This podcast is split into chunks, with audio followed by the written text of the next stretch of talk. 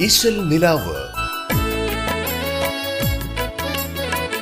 മലബാറിന്റെ സ്വന്തം ഇശലുകളുടെ ചരിത്ര കഥകളുമായി ഇശൽ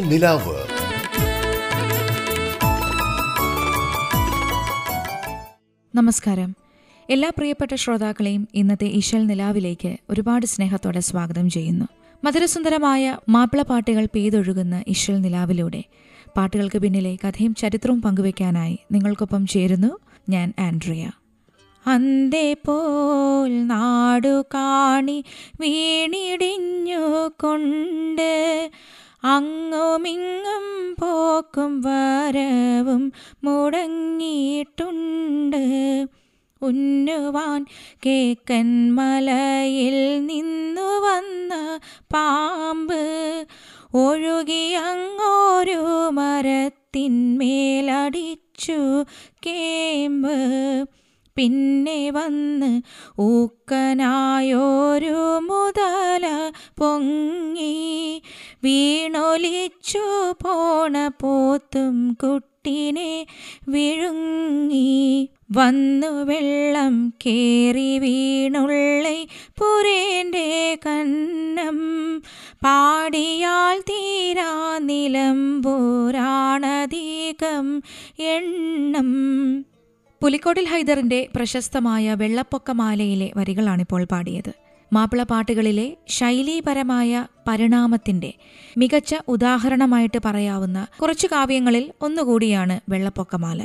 സാധാരണയായിട്ട് മാലകളിൽ കാണുന്ന ഭക്തിയോ അലൗകികമായ വീക്ഷണങ്ങളോ ഒന്നും തന്നെ ഇങ്ങനെയുള്ള രചനകളിൽ നമുക്ക് കാണാൻ കഴിയില്ല. കൂടാതെ മാലപ്പാട്ടുകളിൽ നിർബന്ധമായും വേണമെന്നുള്ള ഇടത്തേട്ടം എന്ന പ്രാർത്ഥനയുടെ ഭാഗവും ഇതിലില്ല. ചുറ്റുപാടും നടക്കുന്ന വളരെ സാധാരണമായ ഒരു സംഭവമാണ് വെള്ളപ്പൊക്കമാലയുടെയും വിഷയം. അതും ഒരു ദുരന്ത അനുഭവം. ഇശൽ വീണ് ബഹറിലാണ് ഈ മാലകാവ്യം ഹൈദർ എഴുതിയിരിക്കുന്നത്.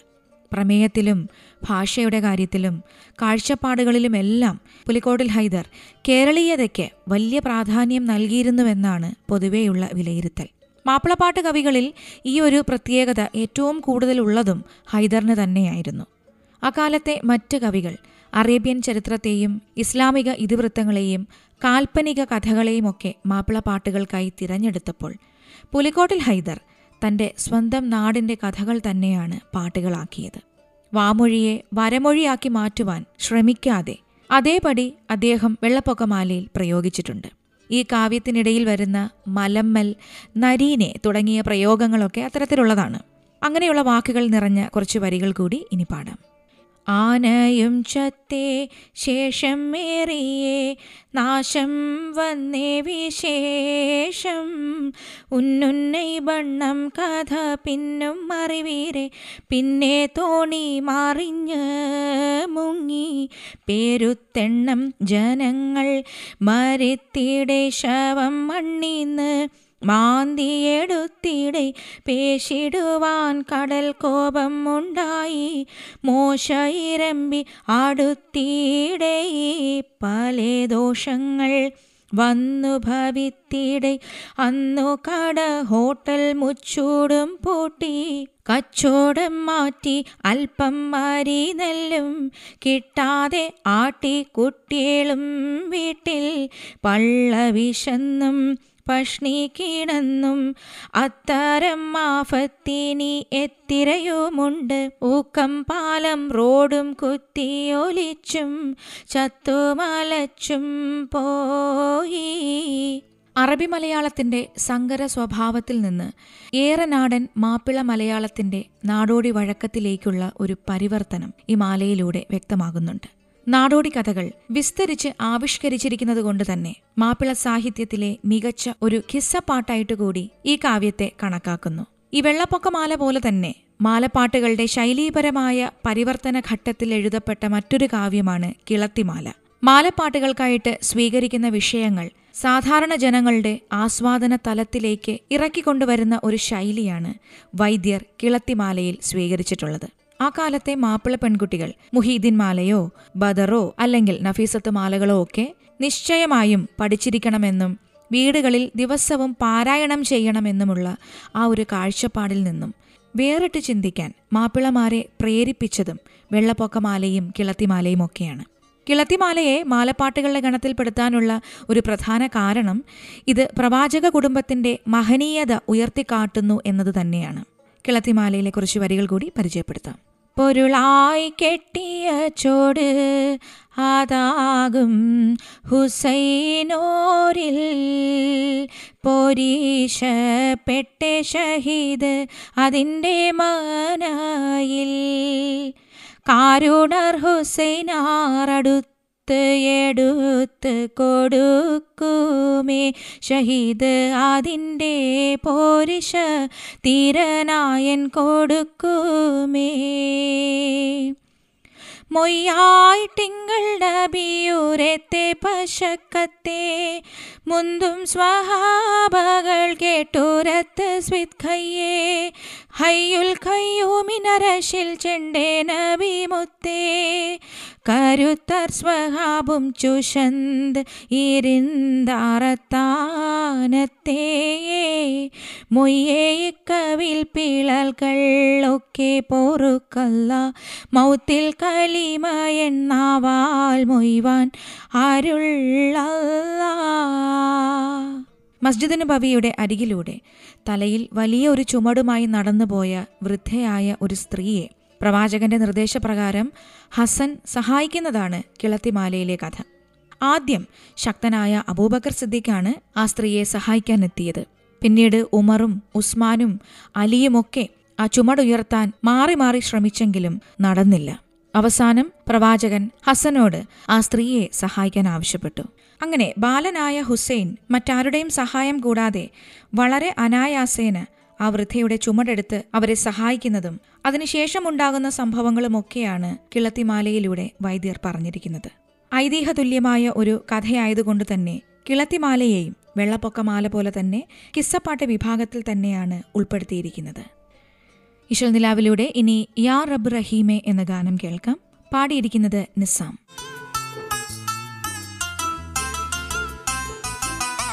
യാ റബ്ബ് റഹീമേ എന്നും കൽബിൽ തേങ്ങലാ. യാ ഹുബ് കദീമേ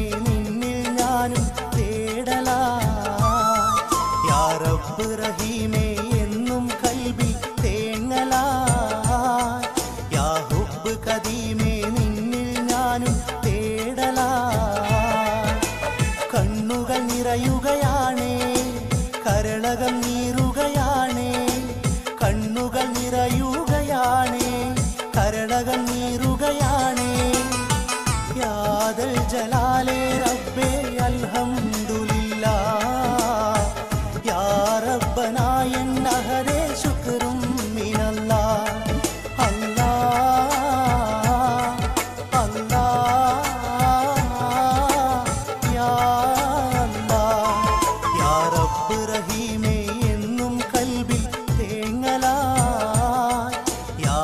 ഹുബ്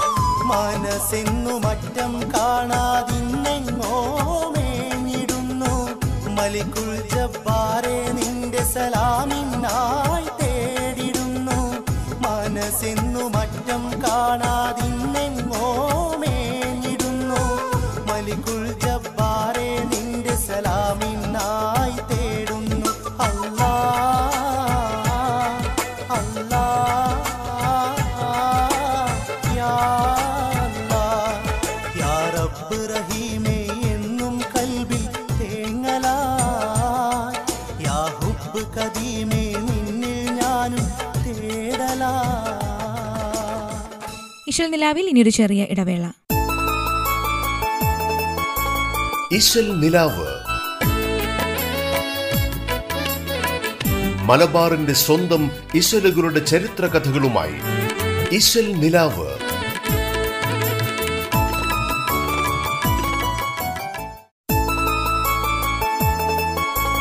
ഇശൽ നിലാവ്. മലബാറിന്റെ സ്വന്തം ഇശലുകളുടെ ചരിത്ര കഥകളുമായി നിലാവ്.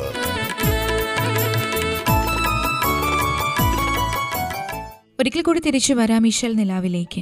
അടുത്തതായി യാ മുഹമ്മദ് യാ റസൂൽ യാ മുസമ്മില്ലരെ എന്ന ഗാനം കേൾക്കാം.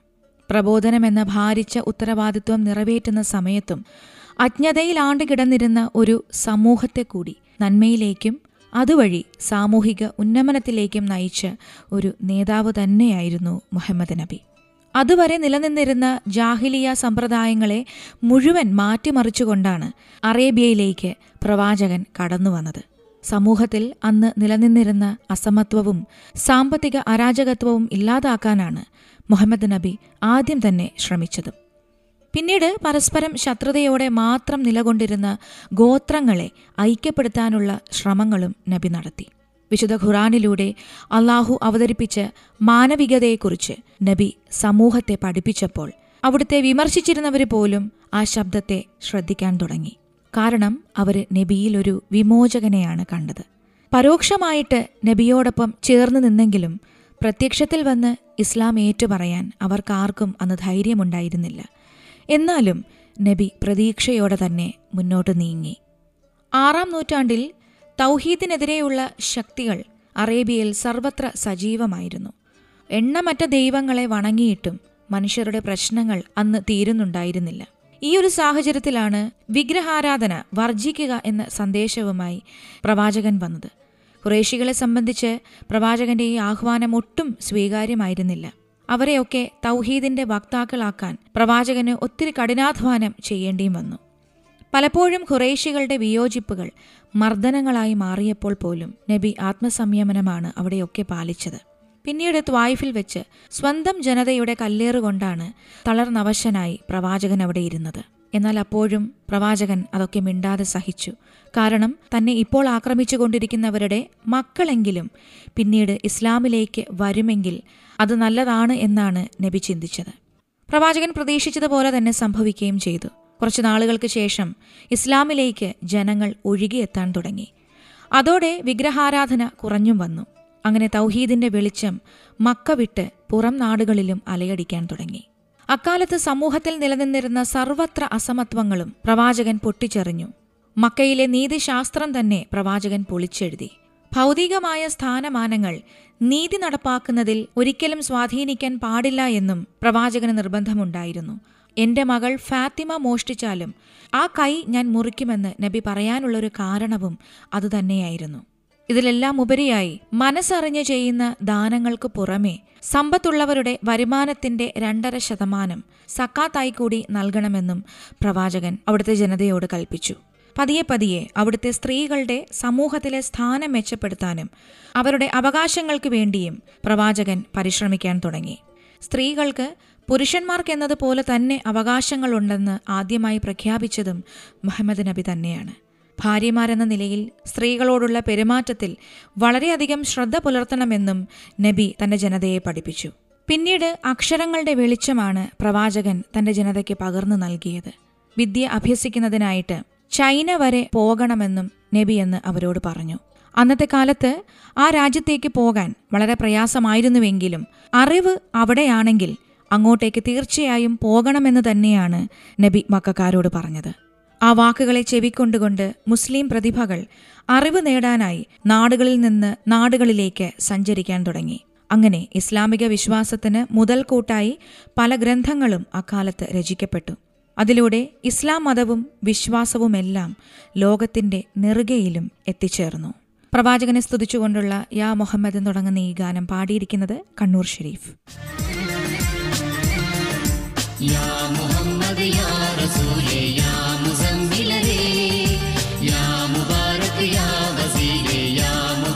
मुसम्मिलरे या मुहम्मद या रसूले या मुसम्मिलरे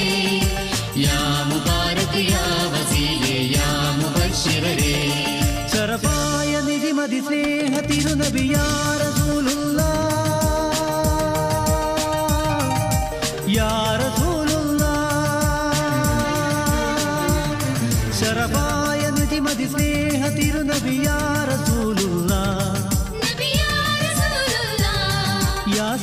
യാസീ നബി ഹാമീ നബി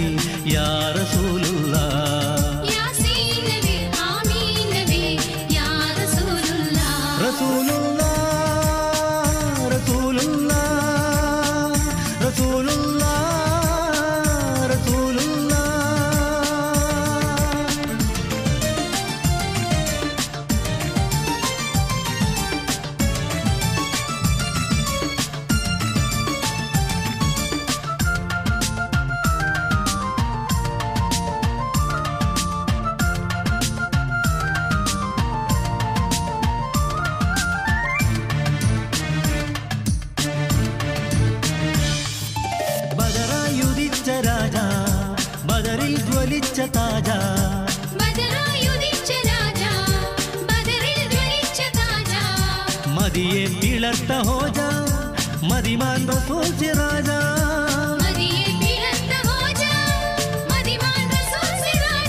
मुरसल नबी मुरसल नबी हर्जिल हबी त्वहा रसूलुल्लाह।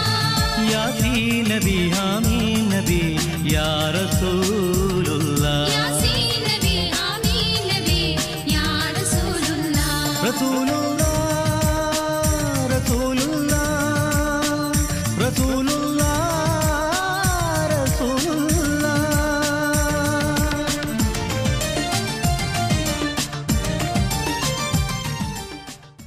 ഒരു നബി മധുഹ് ഗാനത്തോടുകൂടി ഇന്നത്തെ ഇശൽ നിലാവ് അവസാനിക്കുകയാണ്.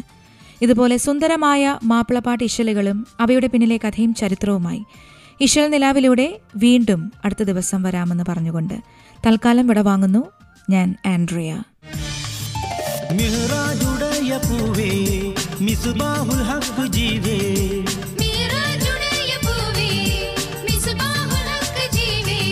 സ്വർഗത്തെളി നിലാവേ സകലോർക്കും